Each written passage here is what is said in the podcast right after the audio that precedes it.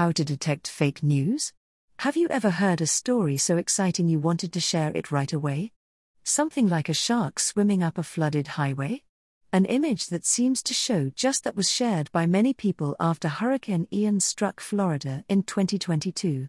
It was also widely shared after Hurricane Harvey hit Houston, Texas, in 2017. It's a fake, a flooded highway image combined with one of a great white shark. The fact checking website Snopes found it circulating as far back as 2011 after Hurricane Irene slammed Puerto Rico. Truth can be tricky to determine. Every message you read, see, or hear comes from somewhere and was created by someone and for someone. When deciding whether to trust a piece of information, it's good to start with three main questions Who said it? What evidence did they give, and how much do you want to believe it?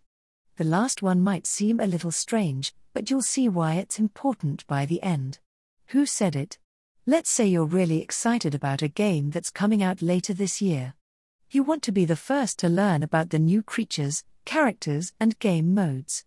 So when a YouTube video pops up saying, Game coming two weeks early, you can't wait to watch. But when you click, it's just a guy making predictions. Do you trust him? A source is where information comes from. You get information from sources every day, from teachers, parents, and friends to people you've never met on news sites, fan channels, and social media. You probably have sources you trust and ones you don't. But why? Would you trust your history teacher to tell you something about history? Probably, because they have a college degree that says they know their stuff. But what if your history teacher told you a fact about science your science teacher said was untrue? You'd probably be better off going with the science teacher for your science facts. Just because a source is trustworthy in one subject doesn't mean they're trustworthy in every subject. Let's go back to the YouTuber. If you've watched him for a while and he's reliably correct, that's a good start. At the same time, make sure you don't confuse his having an opinion with actually having knowledge. Just because you like a source doesn't make it trustworthy. This is true for websites, too. When a site grabs your attention, take a second to check the source at the top.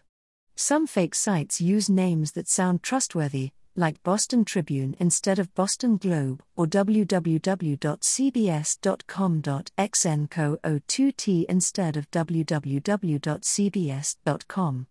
You can click the About page to see where they're really coming from, use lists of known fake sites and other fact checking resources to avoid getting played. What's the evidence? Evidence is what you show when someone says prove it. It's the details that support what a source is saying. Primary sources, people or groups who are directly involved with the information, are best.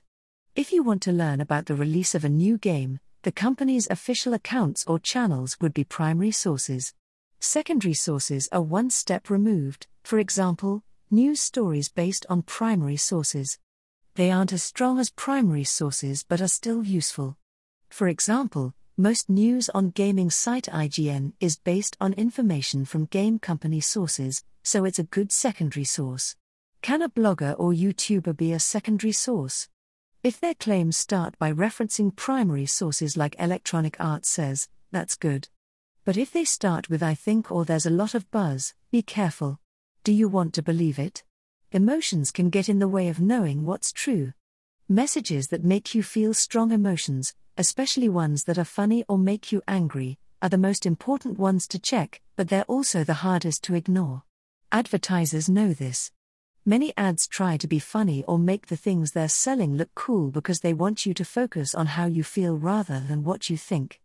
And being older doesn't mean you're automatically better at spotting false information, 41% of 18 to 34 year olds and 44% of adults 65 and older admitted to having fallen for a fake news story in a 2018 study. Other research showed adults over 65 were seven times as likely to share articles from fake sites as younger people were.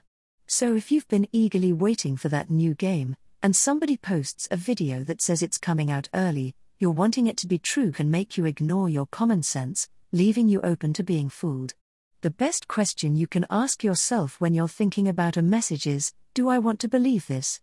If the answer is yes, it's a good sign you should slow down and check the source and evidence more closely.